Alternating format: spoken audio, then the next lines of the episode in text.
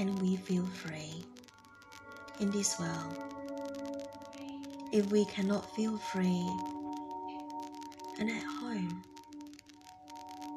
in our own being? What if I say it is up to you to feel free yourself? Not by thriving to becoming anything more, by accepting and loving all that you are today.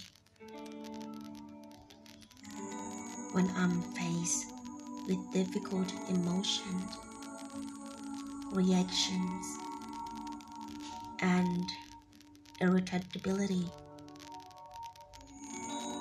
when I'm doing my inner journey lately, I have begun letting go of resisting it or in denial. Instead, I say, I see you.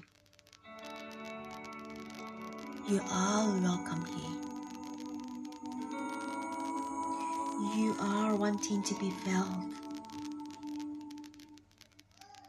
The second that I letting go of the resistance, my tears rolling down my face. I know my heart has opened to accept the pain. This is not bad or wrong or shameful.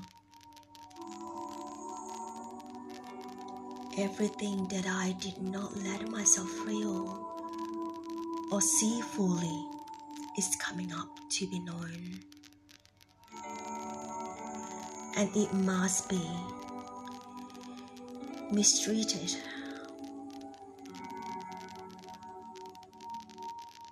Or it must be weakness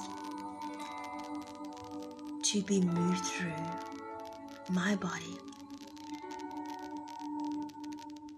I'll learn to embrace the ups and downs of these human experiences, embracing all of them.